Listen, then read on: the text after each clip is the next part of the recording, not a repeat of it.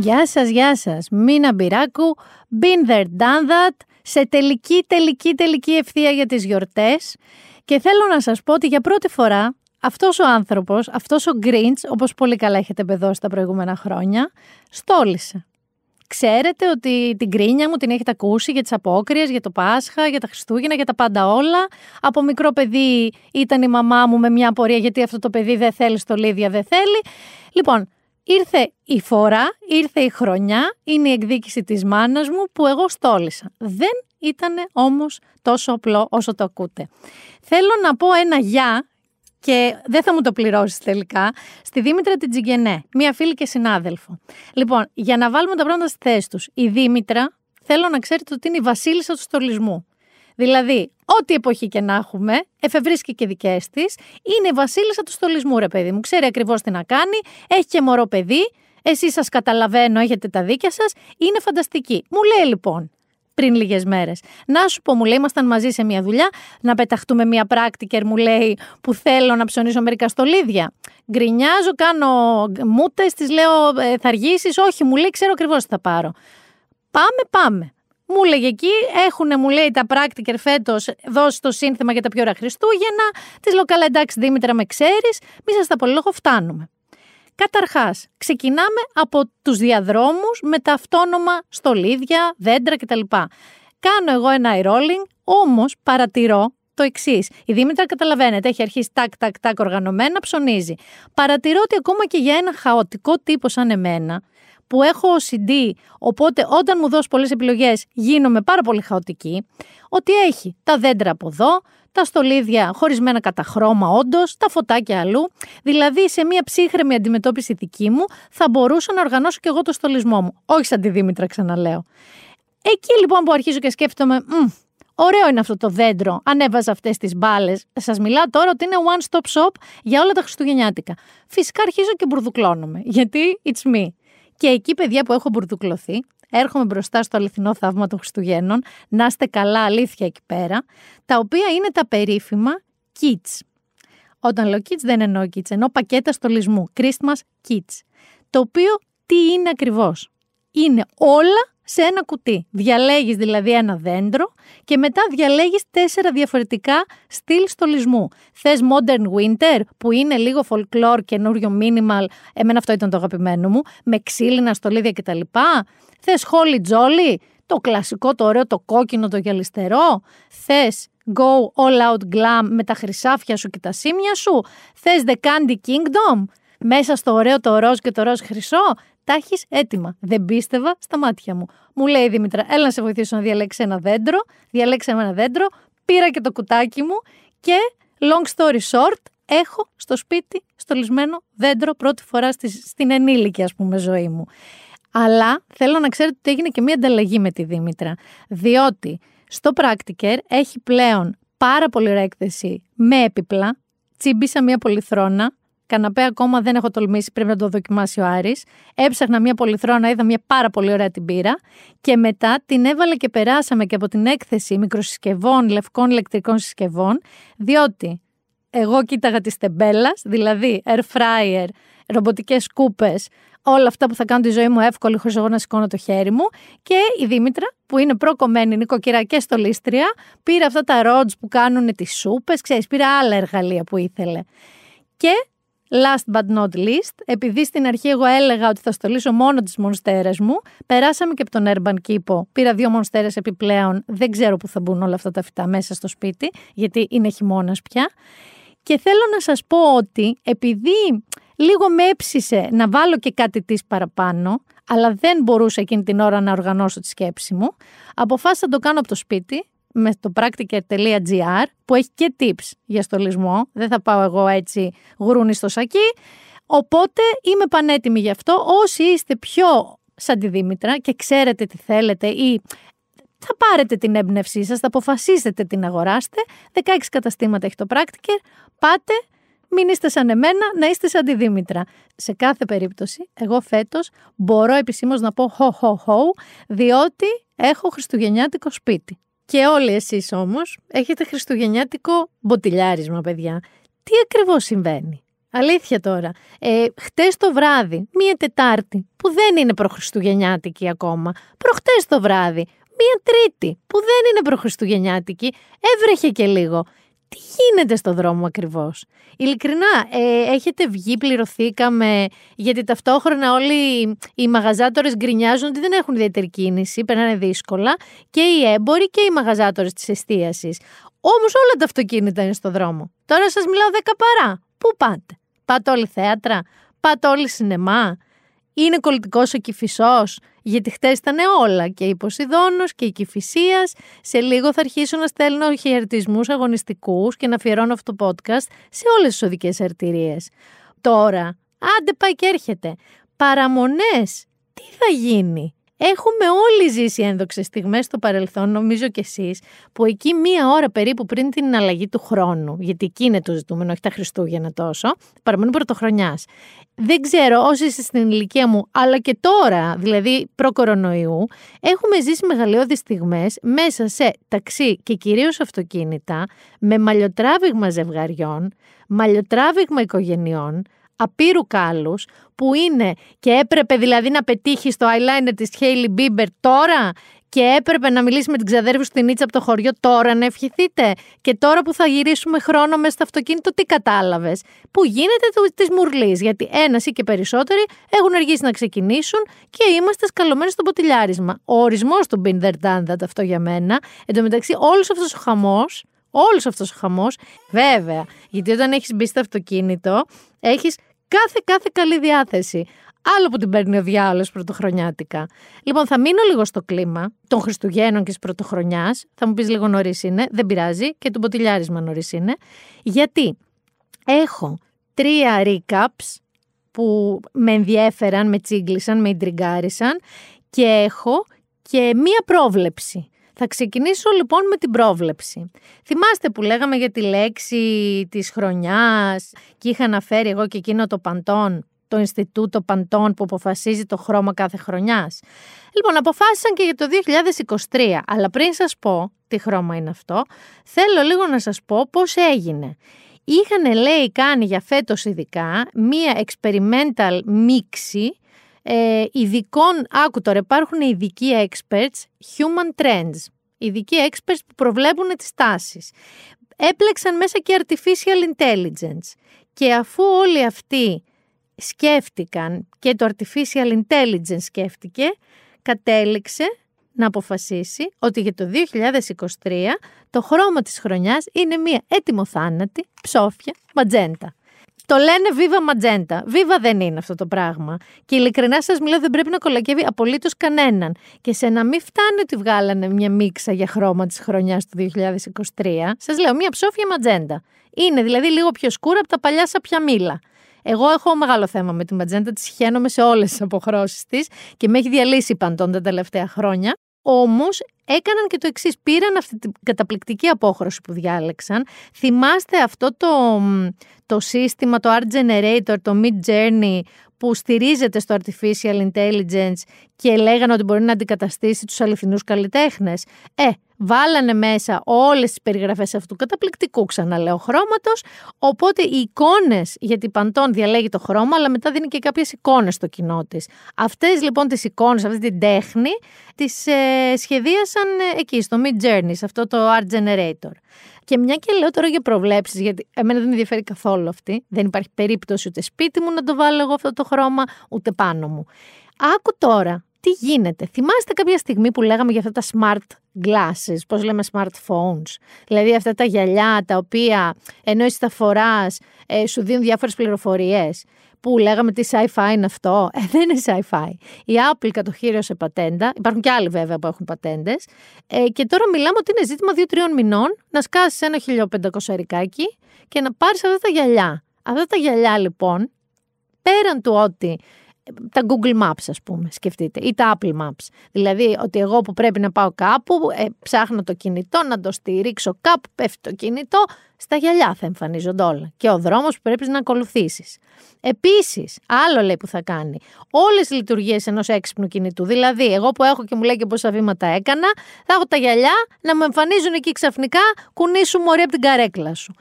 Άλλο που κάνει, θα αναγνωρίζει, λέει, γύρω σου, βάσει των ε, φιλιών που έχεις στα social media, τις επαφές σου και ούτω καθεξής, αν είσαι σε ένα χώρο, ποιοι γνωστοί σου είναι εκεί; Πας στη Βύση, ρε παιδί μου, χαμός γίνεται. Τις μουρλες, 2.000 άτομα.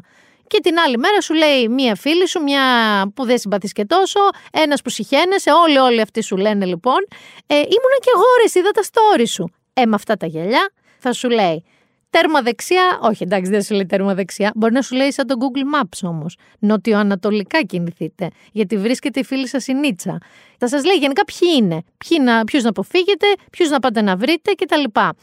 Δηλαδή ποιος Jason Bourne, ποιος ε, Tom Cruise στο Mission Impossible, αυτοί δεν είχαν κάτι τέτοια γυαλιά. Μην αμπειράκου στην πλατεία Σκατζουράκη, αν ο Νέας Μύρνης θα είναι με αυτό το σύστημα. Αν έχετε την έννοια τώρα ότι θα ξεχνάτε τα έξυπνα γυαλιά σας, όπως ξεχνάτε, ξέρω εγώ, το ηλεκτρονικό σας τσιγάρο σπίτι, μπορείτε να κάνετε λίγο υπομονή, γιατί ο Ήλον, ο Αχ Ήλον, ε, με την Neuralink, αυτή την εταιρεία, μία από τις εταιρείες που έχει και που θέλει να γίνουμε όλοι bots, είναι λέει πολύ κοντά, έχει εγκριθεί ας πούμε η μελέτη των πρώτων σταδίων, έχει εγκριθεί από επίσημους φορείς, ε, να εγκατασταθούν τσιπάκια στους ανθρώπους δηλαδή στον εγκέφαλό μας. Τι θα κάνουνε, δεν ξέρω. Εγώ, σαν αλλουδίτη τελείως, αρνούμαι από πριν, δεν με ενδιαφέρει καθόλου, γιατί έχω δει πάρα πάρα πολλά sci-fi και thriller και κανονικά. Και οπουδήποτε μπήκαν αυτά τα τσιπάκια, καλά δεν πήγε η ιστορία. Μέχρι και το Westworld κόπηκε.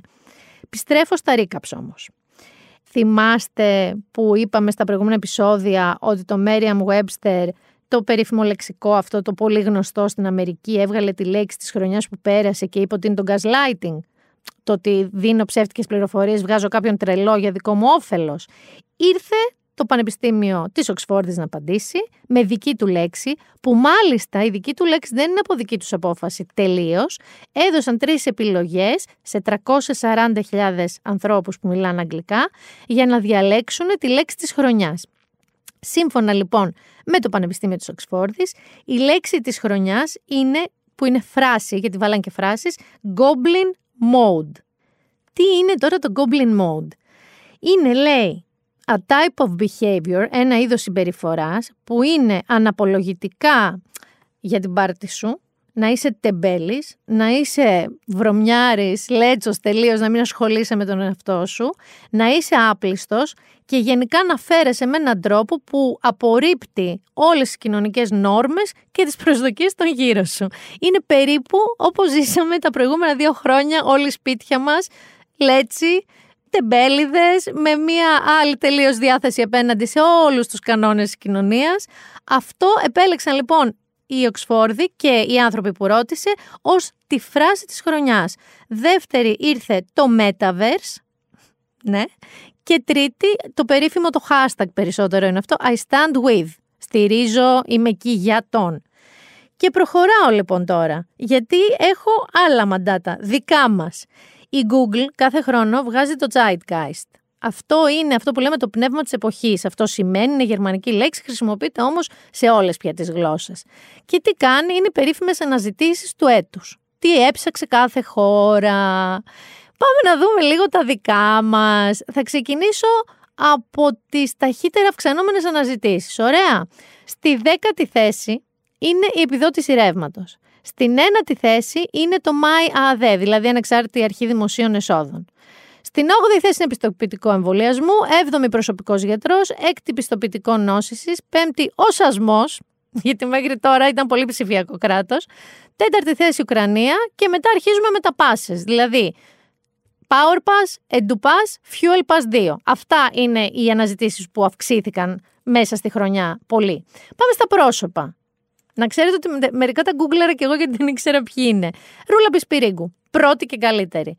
Δεύτερος είναι ένας Μάκης Κατμετζόγλου. Ξέρεις ποιος είναι, δεν ξέρεις ποιος είναι. Ούτε εγώ ήξερα ποιος είναι. Είναι αυτός που λεγόταν ότι διέρευσε το ροζ βίντεο της Ιωάννας Τούνη. Δεν ξέρω γιατί ψάξατε τόσο. Δηλαδή, κάτω από την Πισπυρίγκου ψάξατε το Μάκη Κατμετζόγλου. Μαυρίκιο Μαυρικίου. Τέσσερα, εδώ πολύ Ολυμπιακοί γκουγκλάρουν. Μαρσέλο Βιέιρα, λογικό. Πέντε, Σοφία Χατζιπαντελή, λογικό. Είναι το Unibrow του GNTM. Ε, ξανά Ολυμπιακή, Χάμες Ροντρίγκες. Will Smith, το περίφημο χαστούκι σφαλιάρα στα Όσκαρ, φαντάζομαι. Λέξ για αυτονόητους λόγους, για τον πανικό που έχει προκαλέσει σε όλη την Ελλάδα, στο γήπεδο του Πανιωνίου. Άμπερ Χέρτ μετά τη διαμάχη της με Τζόνι Ντεπ και Βαλάντης. Βαλάντης, πόσο μπορεί να ψάξετε το Βαλάντι; Νομίζω ότι το Survivor ήταν μέσα στη χρονιά που πέρασε που ήταν ο Βαλάντης. Γιατί ψάξατε το Βαλάντι; Πάμε στις εκλειπούσες διασημότητες.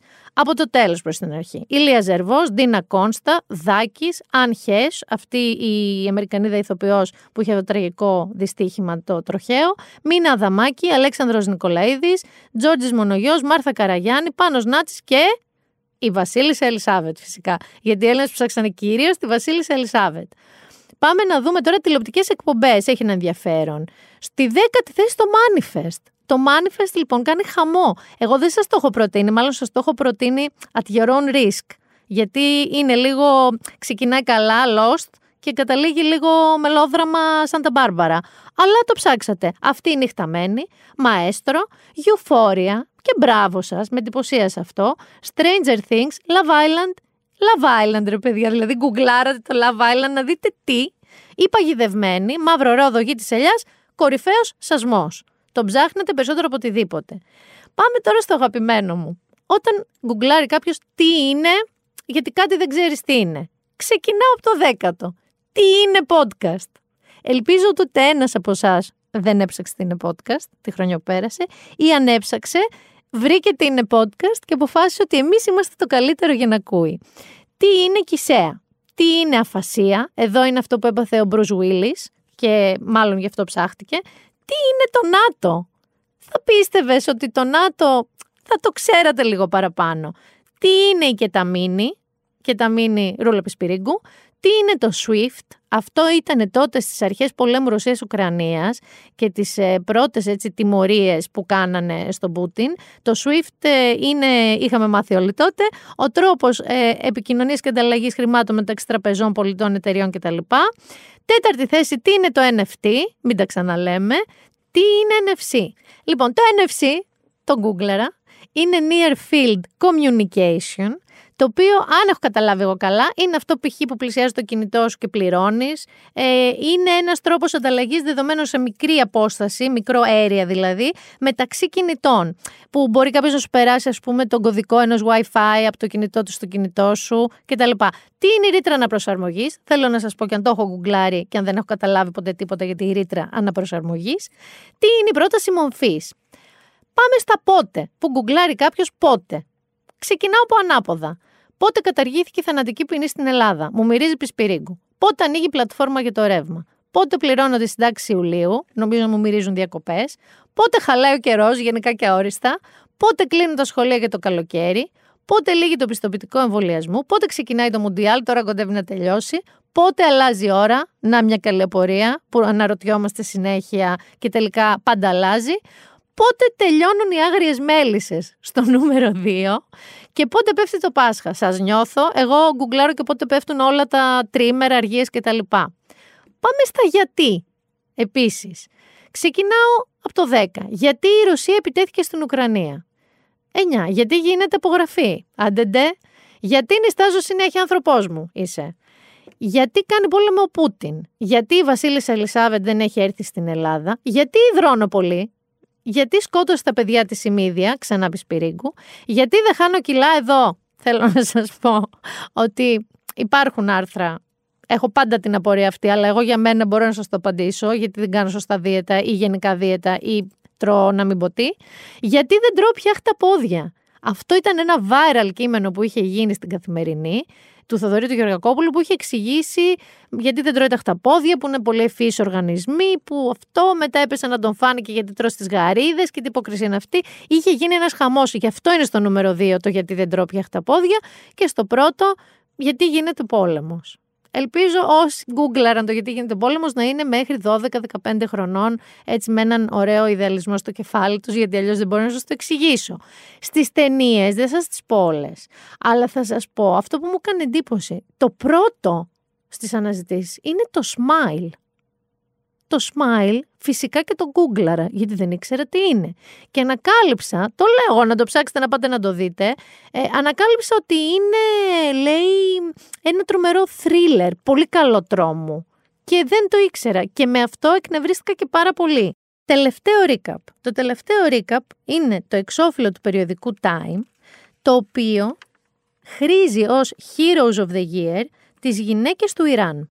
Όπως υποστηρίζει το άρθρο που συνοδεύει το εξώφυλλο, το συγκεκριμένο κίνημα των γυναικών του Ιράν είναι, λέει, εξαιρετικά ενημερωμένο, οι άνθρωποι δηλαδή που το απαρτίζουν αυτό το κίνημα, γυναίκες ε, και γενικά όσοι τη στηρίζουν, είναι μορφωμένοι και ενημερωμένοι, φιλελεύθεροι, έχουν ε, υψηλές προσδοκίες, έχουν μια απελπισμένη ανάγκη για κανονικότητα και επίσης δεν είναι σαν οποιαδήποτε άλλη γυναίκα πριν από αυτές παλαιότερα ενδεχομένως είχε ίδιες αντιδράσεις, παρεμφέρεις αντιδράσεις.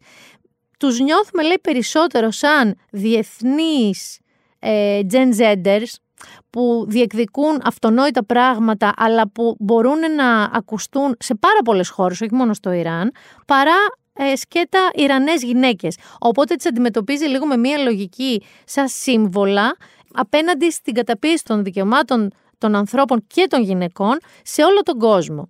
Θέλω λίγο να σταθώ στο Ιράν, γιατί ούτε φυσικά έχει καταλαγιάσει όλη η επανάσταση που έχει ξεκινήσει εκεί με αφορμή, αφορμή πια το θάνατο της Μάσα Αμινή, αλλά στην ουσία ζητώντας τα αυτονόητα δικαιώματα. Υπήρξε όμως μία στιγμή όπου πολλά μίντια και πολλοί άνθρωποι έσπευσαν να αναπνεύσουν και να πανηγυρίσουν λίγο ε, με την έννοια ότι ακούστηκε ότι η αστυνομία ηθών, η οποία προκάλεσε και το, η δολοφονία, το θάνατο της Μάχσα Αμινή και πολλών άλλων ανθρώπων και είναι αυτή η οποία καταπιέζει όλο τον κόσμο στο Ιράν για τα ρούχα του, τη θρησκεία του, τις αρχές με τις οποίες ζει κτλ. καταργήθηκε. Δεν είναι ακριβώς έτσι. Στην πραγματικότητα, δυστυχώς, δεν επιβεβαιώθηκε από κανένα άλλο πρακτορείο πέρα από το τοπικό πρακτορείο του Ιράν.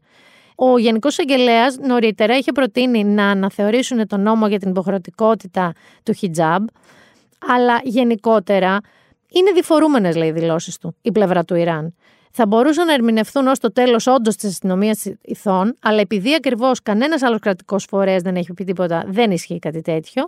Μπορεί όμως επίσης να υποδηλώνουν ότι η δικαιοσύνη θέλει να αποστασιοποιηθεί από το θεσμό αυτό, το οποίο είναι και το πιθανότερο.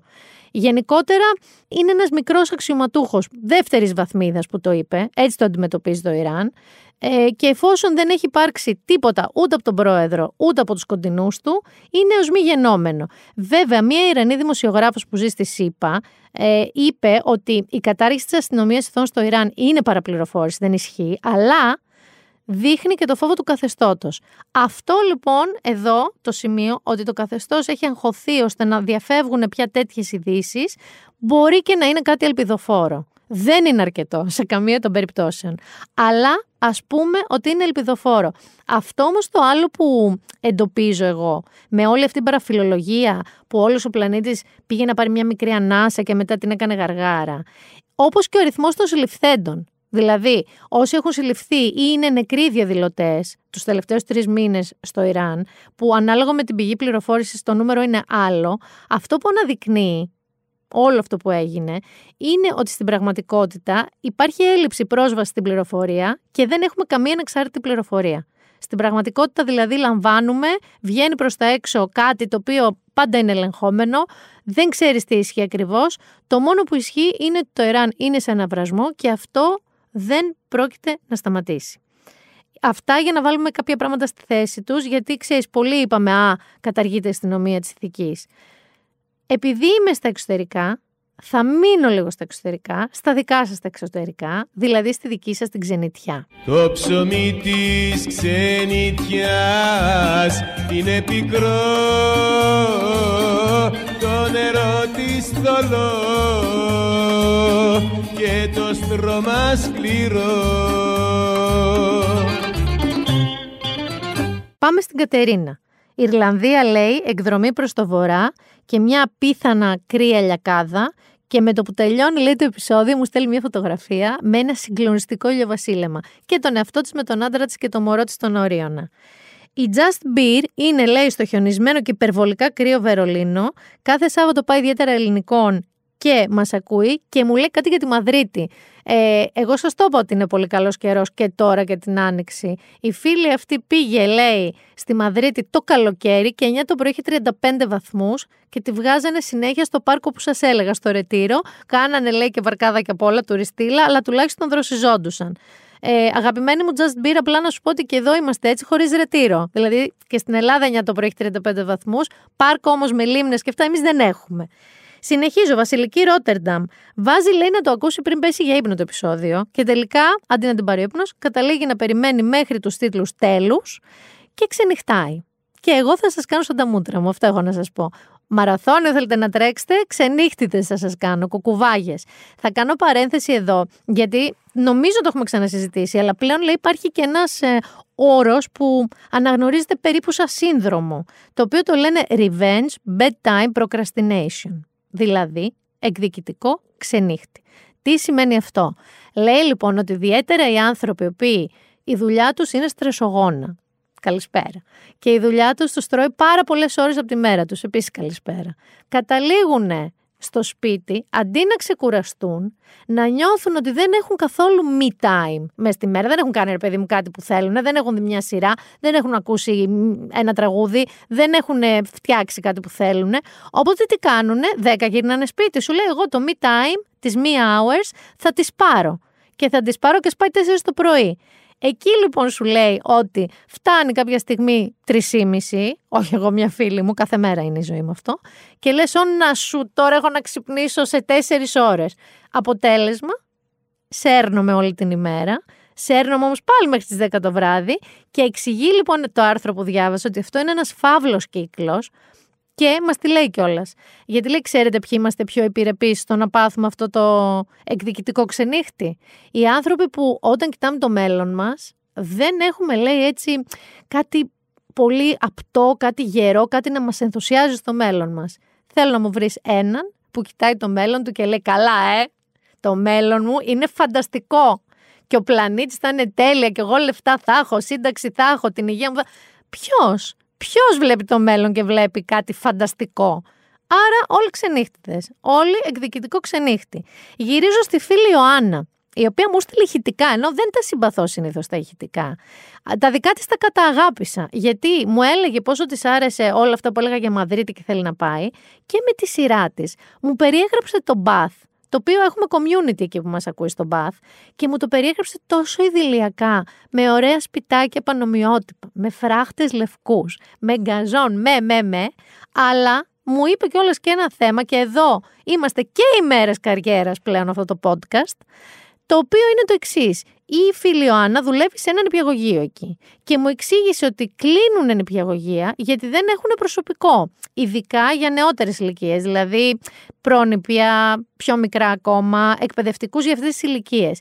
Και μου λέει ότι είπε στις φίλες της και σε γνωστούς και το ψάξε και από Ελλάδα, αν κάποιος θέλει να μεταναστεύσει στον Μπαθ και να δουλέψει εκεί, και δεν θέλανε. Και εικάζει η Ιωάννα, και θέλω να κρατηθώ και να μην ξεκαρδιστώ, ότι μάλλον τα πράγματα πάνε πολύ καλύτερα εδώ. Τι λες εσύ, δεν πάνε τέλεια εδώ, δεν είναι πολύ λογικό να μην θέλει κανείς να φύγει. Συνεχίζω. Θέλω γρήγορα φιλιά και ευχαριστώ γιατί ήσασταν κι εσείς γρήγοροι. Στο Γιάννη από Λος Άντζελες.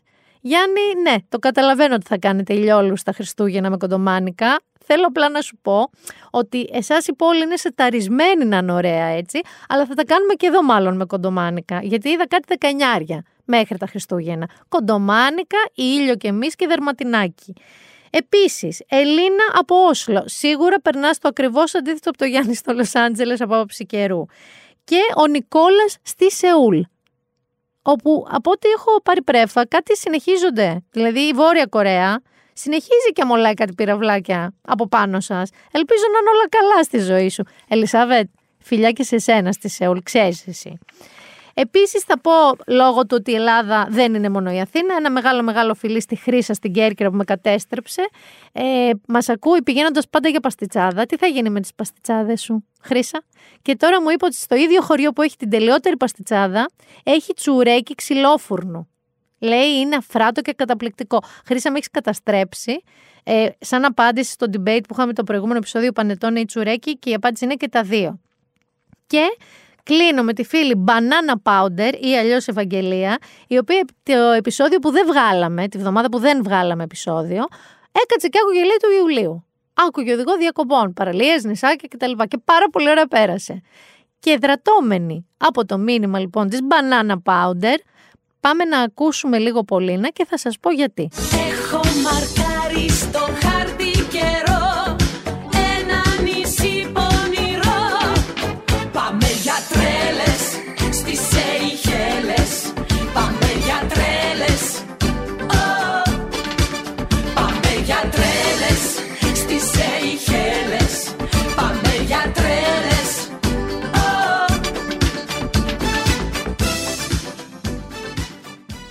Για τρέλες στι Σeychelles. Ο, σε Σeychelles παίζει και να επιτρέπεται ακόμα. Γιατί υπάρχει ένα μεγάλο θέμα με την Ινδονησία, παιδιά. Και θα μου πεις, ο πολύ αγιογράφητος, όχι εγώ, εσύ που είσαι αγιογράφητος. Τώρα η Ινδονησία τι με νοιάζει. Μπαλί σε νοιάζει, σε νοιάζει τον Μπαλί. Το Μπαλί είναι σαν την ε, Κυψέλη από Έλληνες κάθε σεζόν που είναι high season του Μπαλί. Άκου τώρα τι πρόβλημα δημιουργήθηκε. Η Βουλή λοιπόν της Ινδονησίας ψήφισε νέο ποινικό κώδικα. Θα μου πεις και τι σε νοιάζει εσένα, δεν σκοπεύεις να παρανομήσει. Έλα που παρανομήσει ούτω ή άλλω. Πώς, αν έχεις πάει με το έτερον σου ήμιση και δεν είσαι παντρεμένος παντρεμένη, κινδυνεύεις με φυλακή κανονικότατη. Διότι κρίθηκε το σεξ εκτός γάμου ποινικά κολάσιμο. Ένα χρόνο φυλακή σου λέω. Αρκεί κάποιος να σε καταδώσει. Μόνος του ξέρεις, δεν πάει κανείς να πει. Και στον παλί θα είναι και λίγο πιο χαλαρά τα πράγματα. Και έχεις και μια ελπίδα να το χαρείς λίγο όσο πάει, γιατί λέει θα ισχύσουν οι νόμοι τους οι νέοι σταδιακά μες στην επόμενη τριετία. Ένα άλλο πράγμα που απαγορεύεται, τώρα λέω εγώ, να φυλάτε τα νότα σας άμα πάτε στον παλί, που μπορεί να φυλακιστείτε, είναι άμα διαδίδετε τον κομμουνισμό. Αλλά να είστε πολίτες, όχι άμα είστε τουρίστες. Δεν νομίζω ότι και άμα είστε τουρίστες θα τους αρέσει. Και έχουμε δεκαετή ποινή φυλάκισης για οποιονδήποτε λέει σχετίζεται με οργανώσεις που ακολουθούν μαρξιστική-λενινιστική ε, ιδεολογία. Δηλαδή ούτε κομμουνιστής, ούτε Λένιν, ούτε Μάρξ, ούτε τίποτα. 4-10 χρόνια φυλακή και άμα κάνεις το σεξ σου εκτός γάμου, ένα χρόνο φυλακή. Αρκεί κάποιος να σε καταδώσει. Θα πρότεινα να είσαι καλός και ευγενής με τις καμαριέρες, με το προσωπικό, γιατί λίγο να κακομιλήσεις, παίρνει ένα τηλέφωνο, έχω εδώ δύο που κάνουν σεξ και δεν είναι παντρεμένοι. Ελάτε να τους μαζέψετε. Συνεχίζω και μιλώντας για φυλακή, γιατί πολύ φυλακή είπαμε και Ινδονησία και Μπαλί, και δεν νομίζω ότι είναι και ωραίο να πας εκεί φυλακή. Πάμε στη Γερμανία. Πήρατε πρέφα τι έγινε στη Γερμανία. Που έκανε η αστυνομία μια μαζευτική ξαφνικά και συνέλευε 25 άτομα ακροδεξιάς φιλοσοφίας φυσικά, και πρώην βουλευτές και εν ενεργεία βουλευτές και κάποιους στρατιωτικούς οι οποίοι πήγαιναν για ντου στη Βουλή και πραξικόπημα. Ε, κουντετά, το περίφημο κουντετά. Παιδιά γίνονται πρωτοφανή πράγματα. Δηλαδή για Γερμανία δεν το περίμενα. Ούτε πρόεδρο Τραμπ έχουν, ούτε καπιτόλια, ούτε είναι καμιά χώρα λίγο πιο πίσω, ας πούμε, στα πολιτικά τους. Λίγο πιο σαν εμάς, να πω. Όχι, θεωρούσα ότι είναι πιο οργανωμένοι. Και κατάφεραν 25 άτομα να οργανώνονται, να δράσουν και σχετικά σύντομα. Γι' αυτό έγινε μαζευτική. Θα πηδήξω και θα πάω μια Αμερική. Ξέρετε, δηλαδή, όποτε σκεφτεί κάποιος Νέα Υόρκη Χριστούγεννα, σκέφτεται το New York, New York του Σινάτρα. Αλλά οι New York Times δεν κινούνται σε αυτούς τους ρυθμούς. Άμα σου έλεγα ρε παιδί μου να μου πεις μέσα, ανά τον κόσμο, media εννοώ, που θα πήγαινα σε ολική απεργία, θα μου βάζεις τους New York Times μέσα. Εγώ δεν τους έβαζα. Έλα όμως που παλεύουν από το 21 με την ιδιοκτησία να υπογράψουν νέα συλλογική σύμβαση, γιατί είχε λήξει με αυξημένους μισθούς. Αυτοί κάνουν λίγο τους Γάλλους, ιδιοκτησία. Οι δημοσιογράφοι του New York Times επιμένουν, επιμένουν, επιμένουν, δεν έβγαζαν άκρη και έχουμε πικετοφορίες, δηλαδή πανό και πλακάτ. Αυτό είναι το πίκετ, συγκεκριμένα είναι το πλακάτ και επίσης τα μολύβια και τα λάπτοπ κάτω από όλους. Εμένα ξέρεις τι μου έκανε και εντύπωση; Όπως σε όλους τους δημοσιογραφικούς οργανισμούς, υπάρχει αυτό που λέμε το ανώτατο tier, οι star δημοσιογράφοι, και υπάρχουν οι editors, οι πιο καινούργοι, οι πιο μικροί, όλοι. Λοιπόν, σε πάρα πολλά μέσα και στην Ελλάδα και αλλού παρατηρήσω ότι σε τέτοια περιστατικά το ανώτερο tier κάνει οπ, ένα γλυκό πηδηματάκι έξω από τη φάση. Γιατί σου λέω, εγώ δεν έχω πρόβλημα ούτε με τα λεφτά μου, ούτε με τις συμβάσεις μου, δεν θα κάτσω να κάνω την κόρη μου τη σοσιαλίστρια. Αυτό δεν ίσχυσε εκεί, γιατί πάρα πολύ μεγάλοι και γνωστοί δημοσιογράφοι του New York Times έχουν πάρει το μέρος της μεγαλύτερης μερίδας των δημοσιογράφων που δεν ανήκουν σε αυτό το κλιμάκιο και τους στηρίζουν με τα όλα. Θα μείνω Αμερική.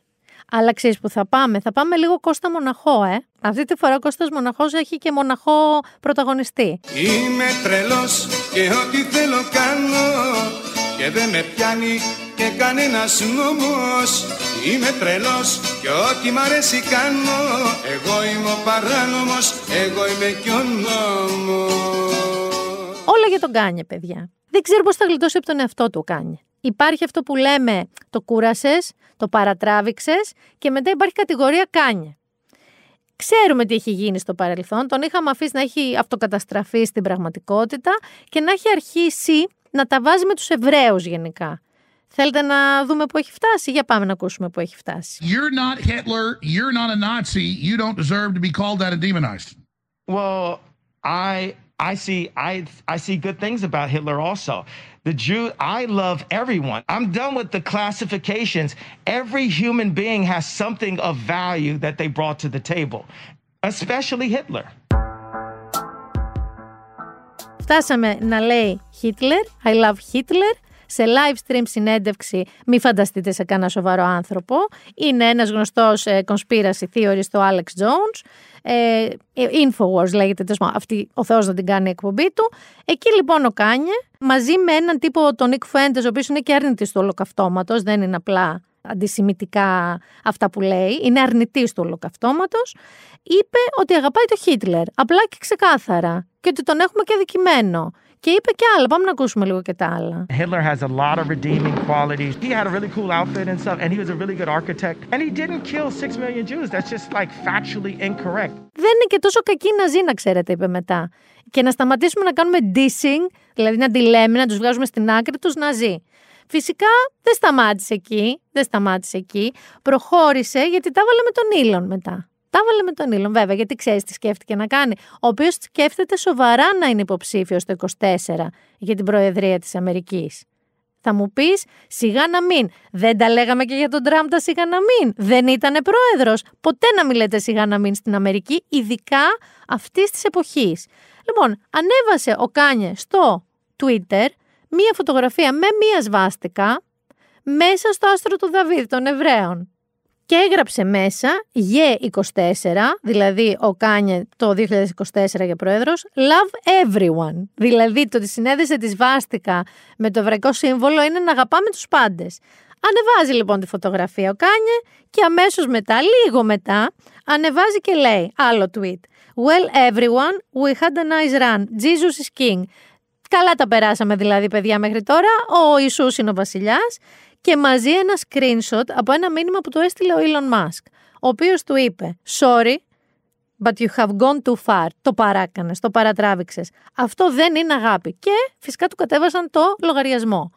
Και πήγε μετά στο Instagram το οποίο δεν μπορώ να σας πω δείτε το πριν το κατεβάσουν, γιατί το κατεβάσανε, όπου ανέβασε ένα story μαύρο φόντο και κειμενάκι, όπου τι έλεγε μέσα σε άκρες, γιατί ούτε εγώ μπορώ να το βρω τώρα, ότι αν έχουμε προσέξει ότι ο Ήλον έχει κινέζικα χαρακτηριστικά και bottom line ότι πιστεύει ότι ο Ήλον, άκου να δεις τώρα, ότι δεν είναι άνθρωπος, είναι κλόνος, ο 32ος κλόνος που τελικά τους πέτυχε και μας τον αμόλυσαν, οι Κινέζοι. Και έχει βάλει φυσικά και Εβραίους μέσα, δεν θέλω να μου αγχώνεστε. Κινέζοι και Εβραίοι φτιάξαν Android, το οποίο έχει κινέζικα χαρακτηριστικά αλλά και ευρωπαϊκά, ασιατικά και ευρωπαϊκά. Και αυτός είναι ο Ήλον. Ο Ήλον ο ιδιοκτήτης του Twitter. Ε, και ο Μάρκ που έχει το Instagram του λέει: Έλα να σου πω, αγαπημένα μου, έλα και με τις βάστικε και με τους Χίτλερ και με όλα. Θέλω λίγο να χαλαρώσουμε. Σε κλείνουμε. Θα μείνω λίγο στο Twitter. Όμως, θα μείνω στο Twitter. Όχι, όχι, δεν θα σας πω για τον Elon. Η σημερινή μας αναφορά στον Elon είναι μια χαρά ότι είναι ένας κλόνος Android, μια σύμπραξη Κινέζων και Εβραίων. Είμαι μια χαρά με αυτό για Elon για σήμερα. Και φεύγω και από την κατηγορία Κώστα Μοναχού, ή μπορεί και να μην φεύγω και τελείως. Twitter, λοιπόν, ποιον Έλληνα έχει στο μυαλό, ο οποίος έτσι το χρησιμοποιεί λάθος; Ανοίγει το στοματάκι του στο Twitter και ενσκύπτει ένα μικρό χάος. Το Στέφανος Τσιτσιπάς. Ο ορισμός του καλύτερα να βαράς τη ρακέτα σου εννοούμε για τον μπαλάκι σου, παρά να μιλάς. Αποφάσει έχει κάνει τα Χάροτς βέβαια, τα ξέρουμε όλα αυτά. Θα μου πεις σιγά. Αυτά ήταν να είχαμε να λέγαμε. Αποφάσισε όμως να το πάει λίγο πιο βαθιά, να φιλοσοφήσει. Και με τι να φιλοσοφήσει, να φιλοσοφήσει με το φεμινισμό. Όχι με οποιονδήποτε φεμινισμό. Με τον παλιό φεμινισμό τα έχει καλά. Έχει ένα θέμα με το σύγχρονο φεμινισμό. Λοιπόν, ακούστε τι έχει γίνει τώρα. Σε μια παλιότερη ανάρτηση ένας επιχειρηματίας, ο Ιμάν Γκάτζι, είχε γράψει: Ο σύγχρονος φεμινισμός διδάσκει στις γυναίκες να μισούν τους άντρες. Να μισούν τις γυναίκες που είναι περήφανες που είναι γυναίκες και κάνει τους άντρες να ντρέπονται που είναι άντρες. Είναι κρίμα όταν βλέπεις κάτι που ήταν αρχικά αγνό να μετατρέπεται σε καρκίνωμα. Το κάνει retweet αυτό ο Στέφανος Τσιτσιπά. Ωραία, ωραία. Και πάμε τώρα. Από μόνο του αυτό ήταν κακό. Αλλά μία ερώτηση κάτω από το δικό του retweet που ανέφερε και τι λύση προτείνει σε αυτό έρχεται να αναλύσει περαιτέρω τη σκέψη του. Δηλαδή, ρωτάει τον εαυτό του, απαντάει στον εαυτό του. OK, okay, μέχρι εδώ. OK. Okay. Και αρχίζει στα αγγλικά να το λέει αυτό τα εξής.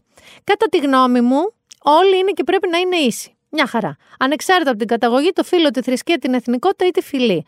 Ο σύγχρονος φεμινισμός έχει μετατραπεί από την ισότητα των φύλων σε μία αίρεση οργής, εντάξει, cult of outrage το λέει συγκεκριμένα, που επιδιώκει να υποτιμήσει τους άνδρες. Πώς είναι δίκαιο αυτό, έγραψε ο Στέφανος Τσιπά.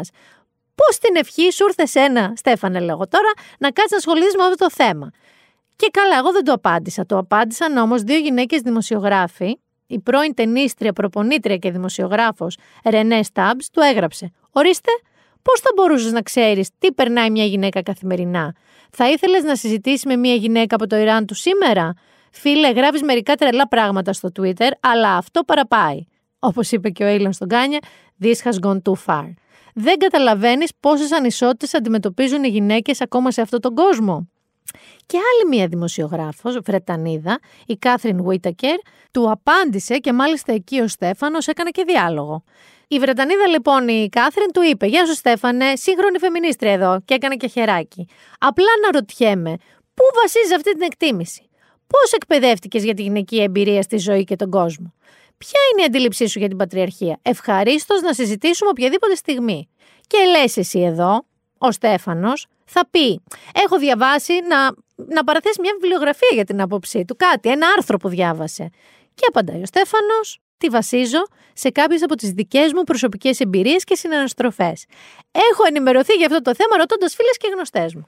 Ορίστε, αυτό είναι. Δεν πιστεύω στην πατριαρχία, η ισότητα και η ενότητα είναι λύσεις στα πάντα.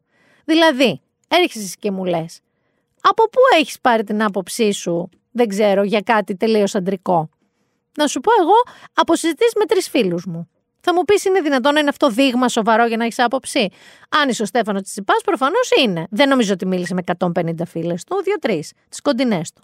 Η Κάθριν Βίτακερ με αφοπλιστική ευγένεια αλλά και καταπληκτική ειλικρίνεια, απάντησε όπως θα θέλαμε να απαντήσουμε πολλές από εμάς.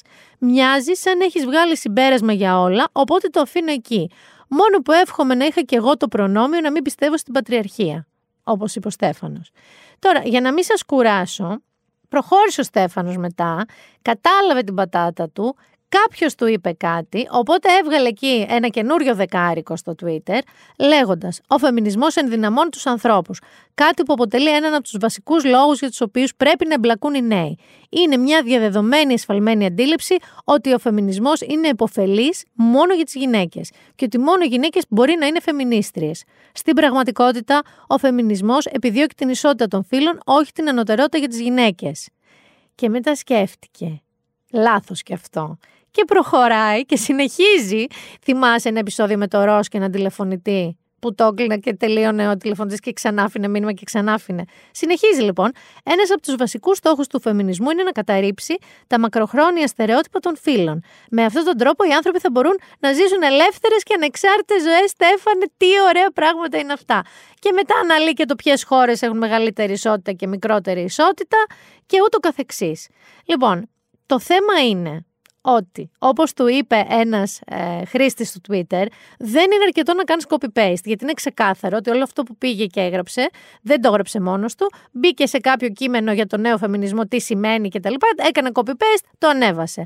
Ένας πραγματικός άνθρωπος, συνεχίζει ο χρήστης, θα αναγνώριζε το λάθος του και θα ζητούσε συγγνώμη εκ βαθέων θα προσέθετα. Επίσης, ο φεμινισμός δεν είναι ακραίος, είναι αγώνας για δικαιοσύνη και αξιοπρέπεια. Αν πιστεύεις ότι είναι ακραίος, κάνεις λάθος. Στέφαν, Αλήθεια. Σταμάτα να ασχολείσαι με το Twitter. Μείνε στα courts, που βέβαια και εκεί με τα βρυσίδια που ρίχνεις με τον πατέρα σου είναι σαν τις οικογενειακές ιστορίες πλέον. Προσπάθησε να ξεπεράσεις το σύνδρομο των ημιτελικών, μη σου πω και προημιτελικών, γιατί έχουμε αρχίσει και αποκλείομαστε πολύ νωρίς. Γιατί πραγματικά, όσο δεν δουλεύεις αυτό που πρέπει και ασχολείσαι με όλα αυτά, που το κεφαλάκι σου μάλλον δεν το συλλαμβάνει ακριβώς. Και δεν είναι κακό. Δεν είναι ανάγκη όλοι να έχουμε γνώμη για τα πάντα. Δεν είναι αλήθεια. Εγώ δεν μπορώ να έχω γνώμη, ας πούμε, για το Neuralink και το πώς θα λειτουργήσει το τσιπάκι, γιατί δεν έχω μαύρη ιδέα. Ξέρω ότι εγώ δεν θα το βάλω. Αλλά αυτό είναι προσωπική επιλογή. Οπότε, Στέφανέ μου, προσπάθησε να είσαι λίγο πιο. Πες για το τέννη, πες για ένα παίχτη, βγάλει μια φωτογραφία, αποθέωσε τον Ναδάλ, κάνε κάτι τέτοιο. Κάτι πιο. Κατάλαβες, άντε πες και για το Χάροτς. Θα σου δώσω και το Χάροτς. Και μια και είπα Χάροτς και κρύο, ξέρεις τι μου ήρθε. Το παλτό. Γιατί είχαμε και το παλτό gate αυτή την περίοδο, αυτές τις μέρες. Θα μου πεις ποιο παλτό. Αυτός της Νατάσας. Της Νατάσας της Μποφίλιου. Που αυτό τον Ιντοντιλέντα έβαλε και πήγε στο Λονδίνο και φωτογραφήθηκε για να προωθήσει λίγο σαν καμπάνια για τις Ιντοντιλέντες, τα κορίτσια. Με τα οποία κορίτσια η Νατάσα Μποφίλιου συνεργάζεται γιατί τη σχεδιάζουν τα ρούχα για τις εμφανίσεις της, για τις συναυλίες της, οπότε ήταν λίγο σαν ανταποδοτικό για αυτές, τις οποίες τις ξέρω και τις αγαπώ και είναι πάρα πολύ καλές σχεδιάστριες κιόλας. Και ενέσκυψε αυτό που σας λέω, το παλτό gate. Διότι, τι έγινε τώρα; Η Νατάσα Μποφίλιου έχει δηλώσει ξεκάθαρα ότι είναι αριστερή, έχει μιλήσει για τον Τρότσκι, έχει πει ναι, θα τα πω όλα αυτά γιατί έτσι στήθηκε όλο αυτό το πλότ. Έχει πει ότι θα ήθελε να προκύψει ένας ηγέτης τέτοιος και να πάει μαζί του στα βουνά και μάχεται για την ισότητα στους μισθούς των ανθρώπων, στα δικαιώματα, την κοινωνική αδικία, ενάντια κτλ. κτλ. Όλα καλά. Και βάζει η γυναίκα ένα παλτό λοιπόν η Ντοντιλέντα που πραγματικά καλύτερη διαφήμιση δεν μπορούσε να γίνει για αυτό το παλτό. Με πόσες φίλες μου συζητάμε αυτό το παλτό δεν μπορείτε να φανταστείτε. Πιστεύω ότι η αγορά αυτού του παλτό θα εκτοξευθεί, δηλαδή θα γίνει sold out σε ντετέ. Και άντε και το φοράει και άντε και ποζάρει και στη χαρούμενη στο Λονδίνο και αυτά. Και Όλα ξεκίνησαν με τον Ποσειδώνα Γιαννόπουλο, αλλά μετά αυτό, τώρα για να μην κοροϊδευόμαστε, δεν το ξεκίνησε κανένας Ποσειδώνας Γιαννόπουλος. Ο οποίος έκρινε το περίφημο αριστερή με δεξιές τσέπες, ότι εσύ που μας λες όλα αυτά, πας στο καπιταλιστικό Λονδίνο με ακριβά παλτό και δεν ξέρω εγώ τι άλλο. Και αρχίζει μετά, όπως καταλαβαίνετε, στην πατρίδα των Διχονίξ, αυτό που φαντάζεστε. Λοιπόν, να βάλουμε λίγο τα πράγματα στη θέση τους. Πρώτον, είναι ένα θέμα που δεν θα έπρεπε να είναι θέμα και να το συζητάμε. Ό,τι θέλει ο καθένας φοράει, όπου θέλει το φοράει, όπως θέλει το φοράει. Κανείς δεν θα του πει τι να φοράει. Ένα το κρατούμενο. Δεύτερο το κρατούμενο. Δεν σημαίνει ότι οι αριστεροί άνθρωποι, αυτοί που πρεσβεύουν αυτά που πρεσβεύουν, μένουν μόνο στις σπηλιές, φοράνε προβιές και επικοινωνούν με σήματα καπνού, γιατί και τα κινητά είναι, όπως και να το κάνεις, καπιταλιστικά σύμβολα. Έχουμε δει και τον κύριο Κουτσούμπα, δεν είναι ότι είναι ρακένδυτο και τα ρολόγια του φοράει και απ' όλα. Τρίτον, ναι, όταν ένας άνθρωπος όπως η Νατάσα Μποφίλιου εκφράζει ισχυρό πολιτικό λόγο, έχει έντονες απόψεις, τις λέει, δεν κρύβεται, ναι, μπορεί κάποιος να της πει εν είδη χιούμορ κάτι. Αλλά αυτό και νομίζω το περιμένει και η ίδια. Δεν είναι ότι δεν το περιμένει ποτέ και πέφτει από τα σύννεφα. Μια χαρά το περιμένει πόσο τη νοιάζει. Αυτό όμως που δεν γίνεται να συμβαίνει είναι όλο αυτό το ξέρεις, οργανωμένο ρε παιδί μου πέσιμο από τρόλ, από κομματικούς, από κομματόσκυλα της μιας μεριάς και μετά κομματόσκυλα της άλλης μεριάς και ξαφνικά ένα παλτό για αυτό που λέγει ένα πουκάμισο για μια Ελένη, για ένα παλτό για μια Νατάσα, να χωρίζεται η Ελλάδα στα δύο, η τηλεόραση να ασχολείται όλο το lifestyle φάσμα. Όλο. Από το πολύ πρωί που έχουν και λίγο lifestyle τα πρωινά ενημερωτικά, μέχρι το βαθύ μεσημέρο απόγευμα. Ασχολούνται με αυτό το παλτό και ακούγονται όλες οι απόψεις. Θέλω να σκεφτείτε ότι συζητάμε για ένα παλτό και το συμβολισμό του, αλλά στο τέλος της μέρας μιλάμε για ένα παλτό της Νατάσης Ποφίλιο στο Λονδίνο, που οκ, είναι και τροτσκίστρια. Και ξέρετε ποιος τα έχει πει πολύ καλύτερα; Ο Χρήστος Δάντης τα έχει πει. Το παλιό μου σε σένα. Να προσέχεις μικρή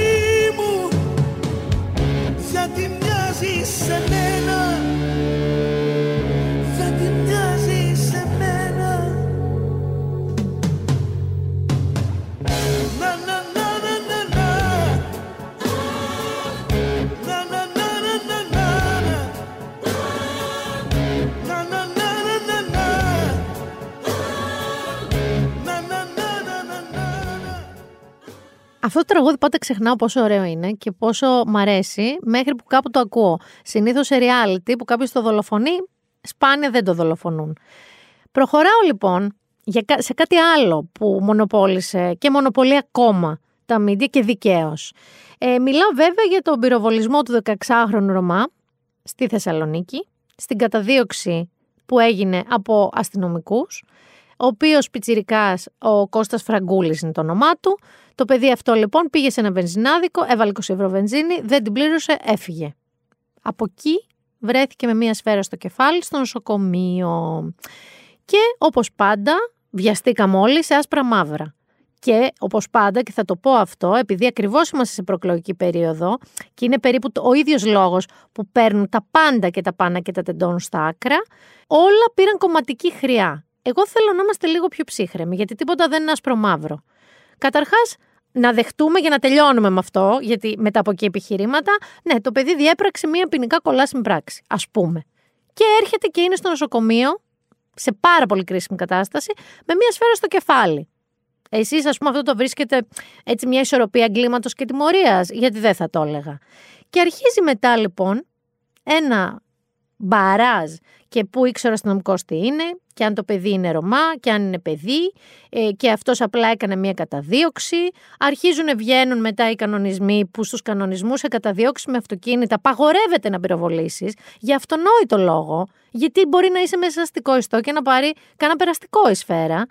Όμως δεν απαγορεύεται αν κινδυνεύει η ζωή σου ως αστυνομικός. Αυτό λοιπόν επικαλείται ο αστυνομικός εδώ, ότι προσπάθησε λέει να τον εμβολήσει.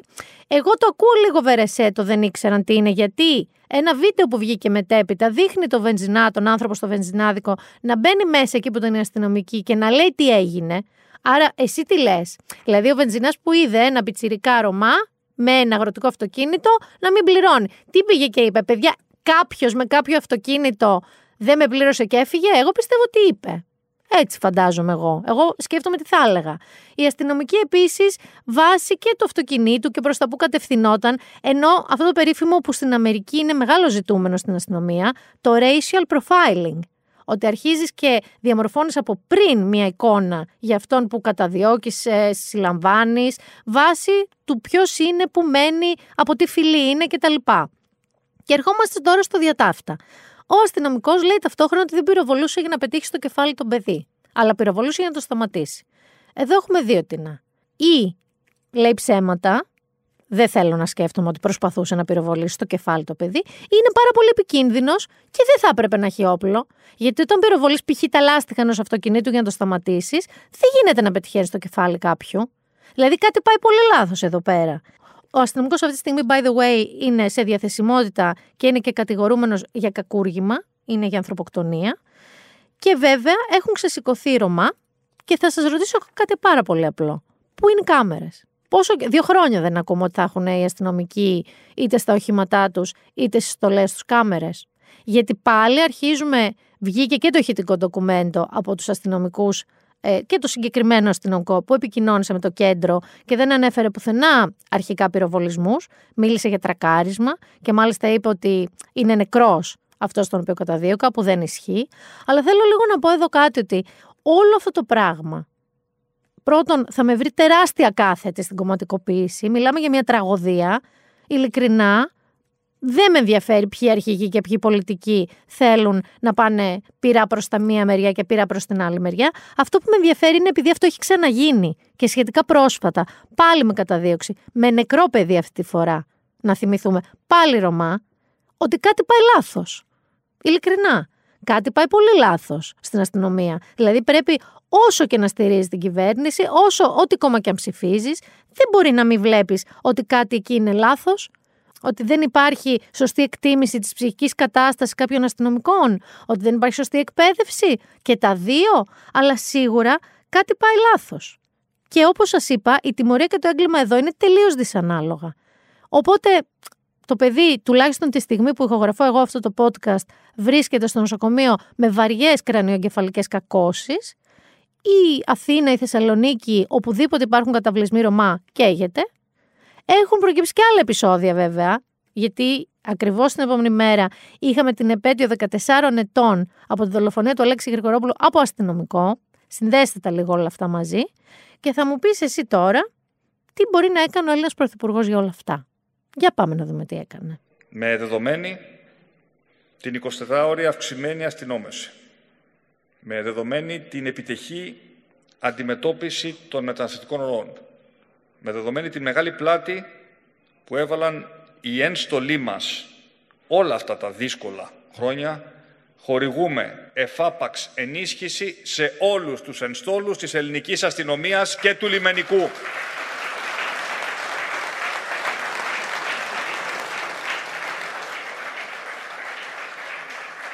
Όλο το μάχημο προσωπικό της αστυνομίας και του λιμενικού θα λάβει το Δεκέμβριο μαζί με τη μισοδοσία του και 600 ευρώ ανά υπάλληλο. Οριζόντια. Έπαθε Νίκο Κοκλώνη. Αυτό έπαθε. Έπαθε Νίκο Κοκλώνη, χωρίς ντεκολτέ, ευτυχώς, αλλά είναι πάρε λαέ, πάρε λαέ, πάρε λαέ. Είναι ξεκάθαρα προεκλογική περίοδος. Εντάξει. Και αποφασίζεις, ακόμα και αν δεν είχε γίνει αυτό το περιστατικό με το 16χρονο, παραμονή της επαιτίου του Αλέξη Γρηγορόπουλου είναι ένα θέμα ευαίσθητο για την κοινωνία, που είναι συγκεκριμένα τα δεδομένα. Αποφασίζεις εσύ παραμονή αυτού του γεγονότος της επαιτίου να διακηρύξεις και να πεις ότι δίνεις εφάπαξ επίδομα 600 ευρώ στους ένστολους. Για όλους τους λόγους που είπες. Είπε ο Πρωθυπουργός ότι έβαλαν πλάτες, μεταναστευτικές ροές, 24 ώρα αστυνόμευση. Άστα αυτά, στα αφήνω αυτά. Όλα ένα-ένα μπορούν και να αποδομηθούν. Σίγουρα υπάρχει αντίλογος όλα αυτά. Αλλά αποφασίζεις, θα πάμε επικοινωνιακά. Με αμερικανικούς marketing όρους που αρέσει η αμερικανική κουλτούρα και στον Πρωθυπουργό μας. Ποιος επικοινωνιολόγος, κύριε Μητσοτάκη, σας είπε να κάνετε αυτό πραγματικά; Εγώ δεν σας λέω να μην τα δίνατε. Οκ, καταλαβαίνω, αλλά και εκεί έχω ένσταση. Το να τα ανακοινώσετε είναι το ζητούμενό μου. Με χαρά κιόλας και περηφάνεια. Έπρεπε να το κρατήσετε πιο χαμηλά. Γιατί πρώτον, timing is everything και είπαμε το timing ποιο ήταν. Είχε πυροβοληθεί από αστυνομικό ένα παιδί και ερχόταν ακριβώς την επόμενη μέρα μία επέτειος που αφορούσε δολοφονία ενός παιδιού από έναν αστυνομικό. Χρονικά ίσως δεν ήταν η στιγμή, σίγουρα ήταν η χειρότερη δυνατή στιγμή. Και μετά υπάρχει και κάτι άλλο. Αυτό που λένε επίσης οι Αμερικανοί, know your audience. Τι εννοώ; Συνήθως, όταν αγοράζεις ψήφους, γιατί δεν θέλω καθόλου να κοροϊδευόμαστε σε αυτό το podcast, ένθεν κακήθεν, από όλες τις πλευρές, από εδώ και πέρα, ό,τι ακούμε, είτε είναι διακηρύξεις και επιδόματα, είτε είναι δρυμία κριτική, παράλογα δρυμία κριτική για πράγματα, ή αιμονές, ή άλλα ταξίματα από τους απέναντι. Ότι εσάς σας έχει ξεχάσει, ας πούμε, η κυβέρνηση, εμείς θα σας δίναμε αυτά. Όλα αυτά είναι εξαγορές ψήφων. Και έρχομαι εγώ και σε ρωτάω. Νομίζω ότι στα σώματα ασφαλείας, βάσει δεδομένων, όχι από την κούτρα μου, το κυβερνών κόμμα έχει αρκετά ψηλά ποσοστά. Δεν είναι ότι δεν τα πάει περίφημα. Οπότε, άμα θες, ρε παιδί μου, να αγοράσει ψήφους, δεν είναι πιο χρήσιμο να αγοράσει ψήφους που δεν έχεις. Ξέρω εγώ, ενός χαμηλόμιστου, ενός συνταξιούχου. Απ' την άλλη, μπορεί εσύ να μου πεις ότι εγώ θέλω να σιγουρέψω αυτές που θεωρώ ότι έχω, άντε να το ακούσω κι αυτό. Αυτό που σίγουρα δεν ακούω είναι το timing, παιδιά. Δηλαδή πραγματικά δεν πίστευα στα αυτιά μου. Πριν περάσω στο επόμενο section του podcast, θέλω να σας πω και μια φράση που κάπως με χτύπησε ρε παιδί μου πολύ. Ο μπαμπάς του παιδιού που είναι στη, στο νοσοκομείο, ενώ είχε και επεισόδια και ο ίδιος με την αστυνομία, τον χτύπησαν και αυτόν, γιατί έχουν βάλει φωτιές, έχουν βάλει ε, οδοφράγματα, έχει γίνει χαμός. Είπε μία φράση, ρε παιδί μου, που κάπως, ξέρεις, με έσφιξε πάρα πολύ μέσα μου, ότι εγώ αυτό το παιδί το μεγάλωσα με τη φτώχεια μου. Και είναι λίγο αυτό το δύο ταχυτήτων και εκεί με ενοχλεί όλη αυτή η τάση διαφόρων ανθρώπων και γνωστών μου να είναι πάρα πάρα πολύ υποτιμητική και ότι έλα μωρέ τι έγινε, ε, απατεώνες είναι, ληστές είναι. Παιδιά, θέλω λίγο να βάζουμε τα πράγματα στη σωστή τους προοπτική. Εγώ δεν είπα ότι καλά κάνουν, αν το παιδί έκλεψαν, έκανε. Αλλά δεν γίνεται να είσαι OK με το να είναι στο νοσοκομείο με μια σφαίρα στο κεφάλι του. Και δεν είναι OK, δεν γίνεται να μην σκέφτεσαι ότι κάτι πάει λάθος. Κάτι δεν είναι λογικό, κάτι βρωμάει, κάτι είναι λάθος. Και αυτό το κάτι πρέπει να διορθωθεί, γιατί πλέον έχουμε πάρα πολλά τέτοια κρούσματα. Οπότε θα ήθελα, ρε παιδί μου, να μιλάμε όλοι λίγο με μέτρο Μην αμολάμε μια αποψάρα όταν ένα 16χρονο παιδί είναι στο νοσοκομείο. Και δεν θα λαϊκίζω, δεν πω για 20 ευρώ. Θα μπορούσε να είναι 50, 200, δεν με νοιάζει πόσο θα ήταν τα λεφτά. Το θέμα είναι αυτό που σας λέω, το έγκλημα και η τιμωρία. Και ο λόγος του γιατί έγιναν έτσι τα πράγματα. Μένω όμως στο επικοινωνιακό. Πρωθυπουργέ μου, θέλω να σας πω ότι ο επικοινωνιολόγος σας δεν ξέρω αν τον έχετε ή το αποφασίσετε μόνος σας. Θέλει λίγο, όπως έλεγε ξανά ο Ρος, ε, στα φιλαράκια pivot, pivot, pivot. Εκεί με τον καναπέ στη σκάλα pivot, pivot. Λίγο να το πάρετε λίγο διαφορετικά. Θα μείνω στο επικοινωνιακό παιχνίδι, αλλά περνώντας πια στο entertainment.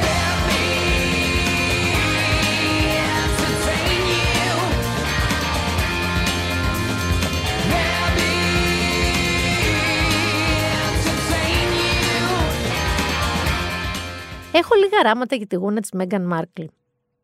Έχω σκεφτεί πάρα πολύ αν θα το πω αυτό όλο που θα πω. Αλλά θα το πω αυτό όλο που θα πω.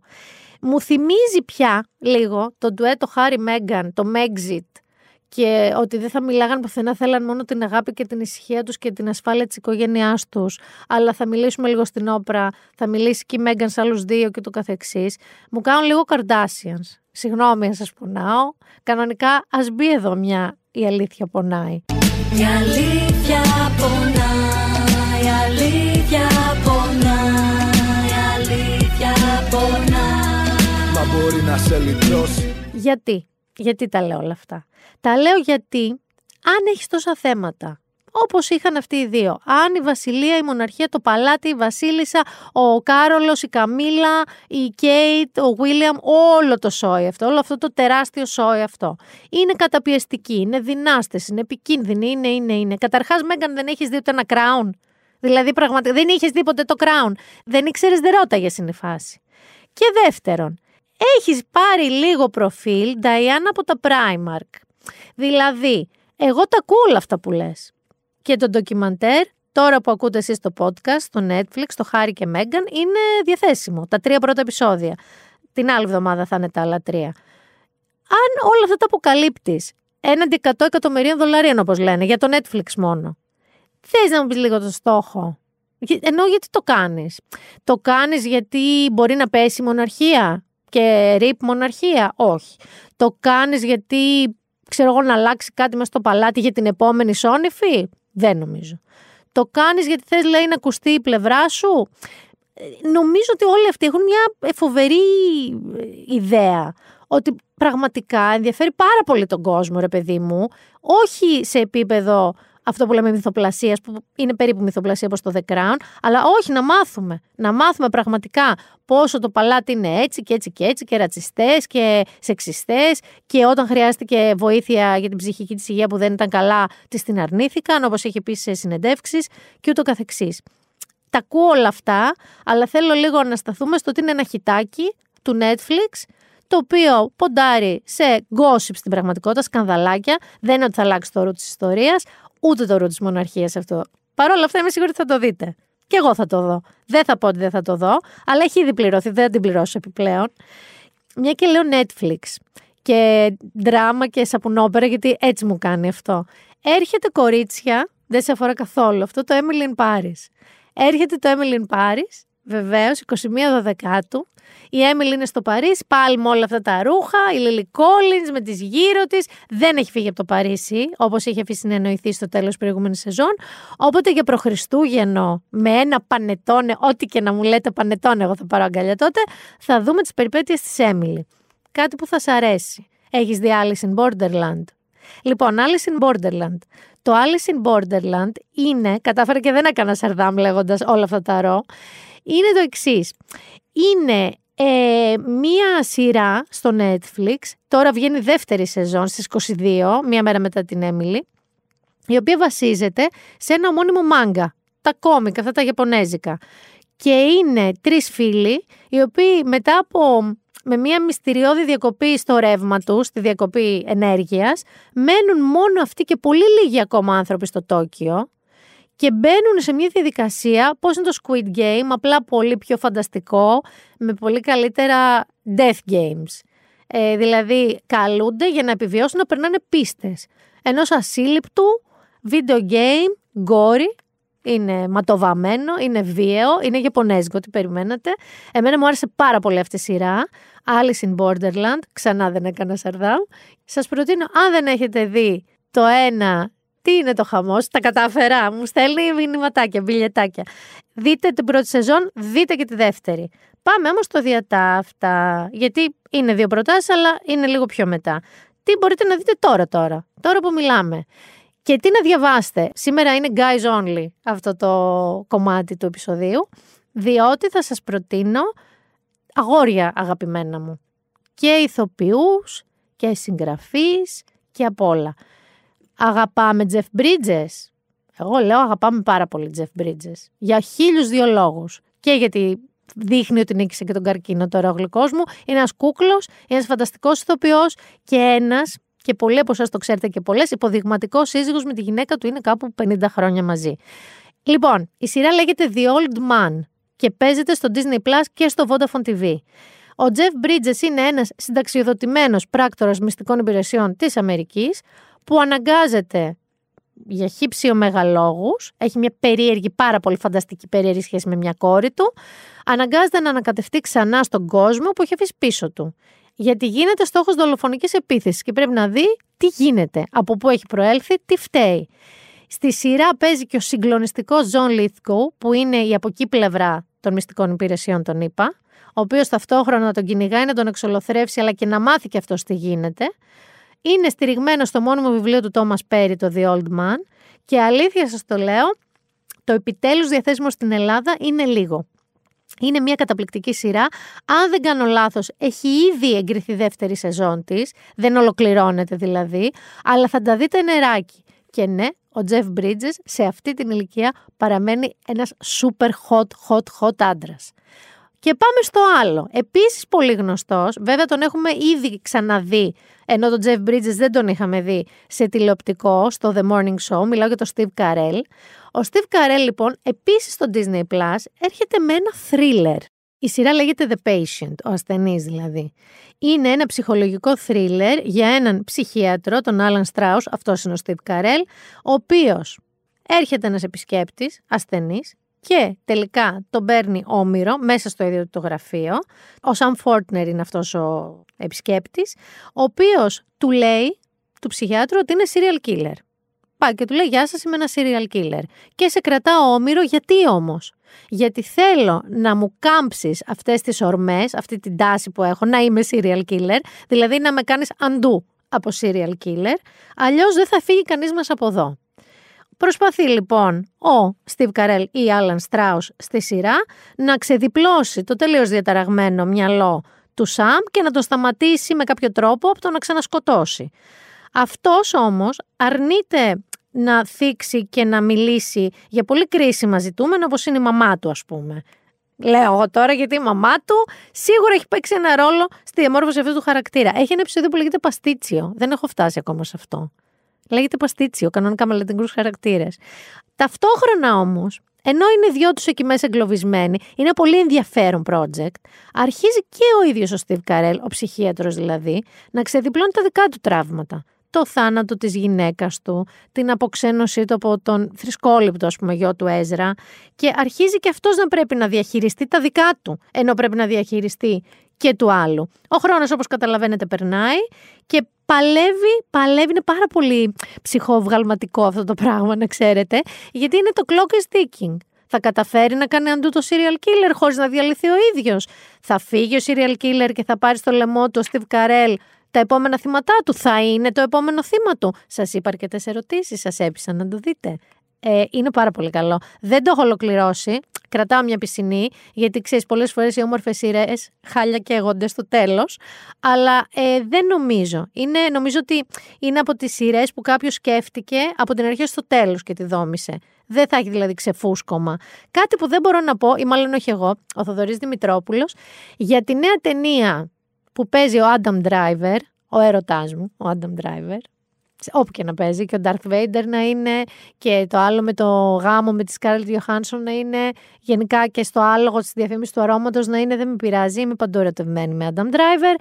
Παίζει λοιπόν έναν από τους δικούς μου αγαπημένους συγγραφείς, Don DeLillo και συγκεκριμένα την ταινία Λευκός Θόρυβος.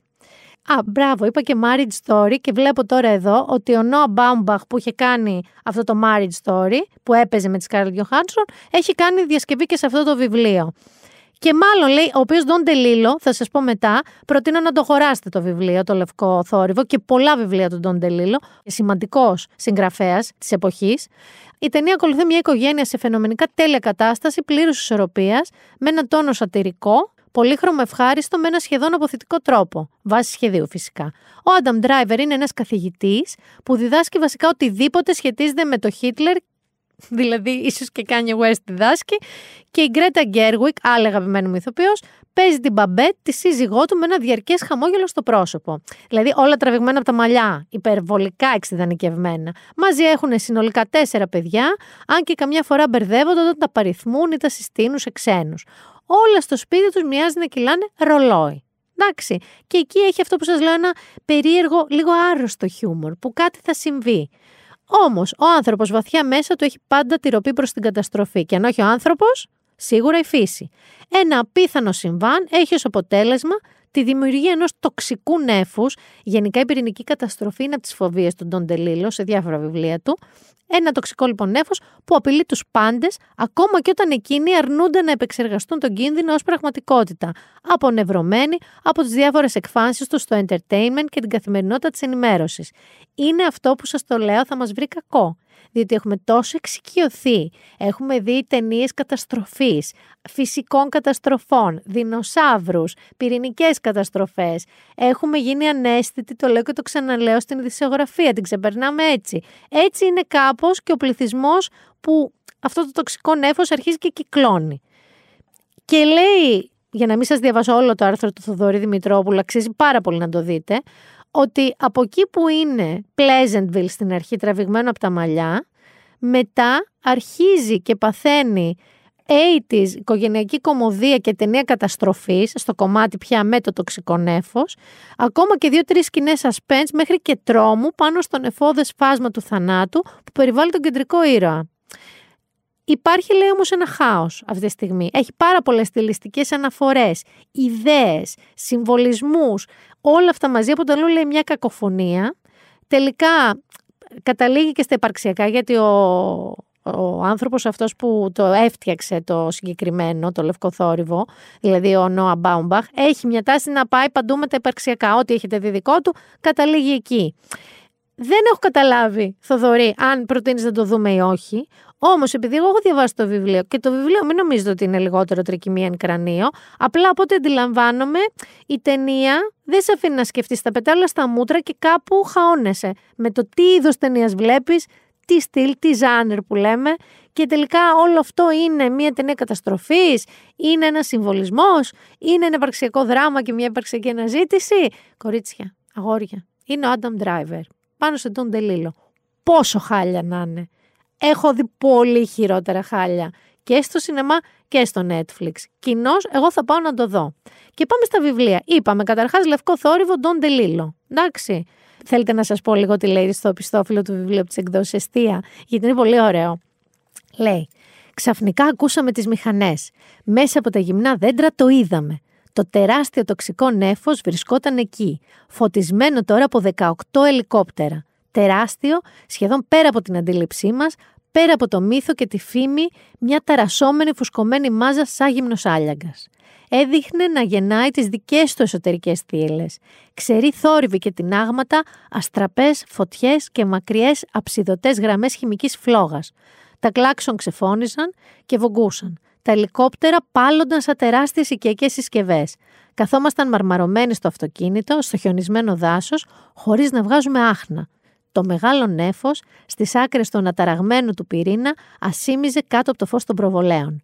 Προχωρούσε φιαλτικά στο σκοτάδι, σαν γυμνο Και περιγράφει το οπιστόφυλλο τη στιγμή που οι άνθρωποι, και ο Άνταμ Driver στη σειρά, στην ταινία, ε, βλέπουν το τοξικό νέφος. Διαβάστε κι άλλο τον Τελίλο να ξέρετε. Εγώ θα σας έλεγα να ψάξετε παραπάνω, γιατί έχει πολλά και ωραία βιβλία. Και ο επόμενος, το επόμενο αγόρι, ο επόμενος άντρας, όπως λέει και ο David Letterman στην ε, σειρά με συνεντεύξεις που έχει κάνει My Next Guest Needs No Introduction, είναι ο James Ellroy. Ο James Ellroy είναι ο μπαμπάς του αστυνομικού μυθιστορήματος. Είναι ο άνθρωπος που έχει πάρει όλο αυτό το Los Angeles του ήλιου και του φίνικα και των rollerblades και του έχει δώσει όλη τη βρωμιά, το σκοτάδι, τη διαστροφή που μπορεί να υπάρξει, το έχει βρωμίσει, το έχει κάνει γκρίτη. Εγώ τον αγαπώ πάρα πολύ. Ε, τα μυθιστορήματά του είναι το LA Confidential που έχετε δει, η Μαύρη Ντάλια, μεταξύ άλλων, σας λέω τα δύο πιο γνωστά του. Και έβγαλε καινούριο βιβλίο, το οποίο λέγεται αυτό που μου έγραψε στο χαρτάκι. Πανικός, όχι χάος, πανικός. Πανικός λοιπόν, James Elroy, εκδός κλειδάριθμος. Σας διαβάζω την υπόθεση. Ντίβες, αλκοολικοί και διεφθαρμένοι αστυνομικοί συγκρούονται σφοδρά στο Χόλιγου της δεκαετίας του 50 σε μια σκληρή και συναρπαστική ιστορία. Από το σύγχρονο μέτρο του Νουάρ, ο Έλροϊ έχει φτιάξει αυτό που λέμε Νουάρ, Νουάρ λογοτεχνία, ένα μυθιστόρημα για έναν μοχθηρό μονάρχη του χολιγουντιανού υπόκοσμου τη δεκαετία του 50. Μια ιστορία διάχυτης παράνοιας, γεμάτη κομμουνιστικές συνωμοσίες, χαφιέδες του FBI, πορνοτενίες με διασημότητες και παράξενα τέρια. Με κατατρώει ειλικρίνεια, με τσακίζουν οι αναμνήσεις. Είμαι αναζωογονημένος, αναγεννημένος. Η μεγαλοπρεπής παλαβή μου λεωφόρος της μνήμης ξεκινά τώρα. Ο Φρέντι Ότας ήταν ο άνθρωπος που γνώριζε το Λος Άντζελες στη δεκαετία του 50. Ήταν ο άνθρωπος που έπρεπε να γνωρίζεις εσύ.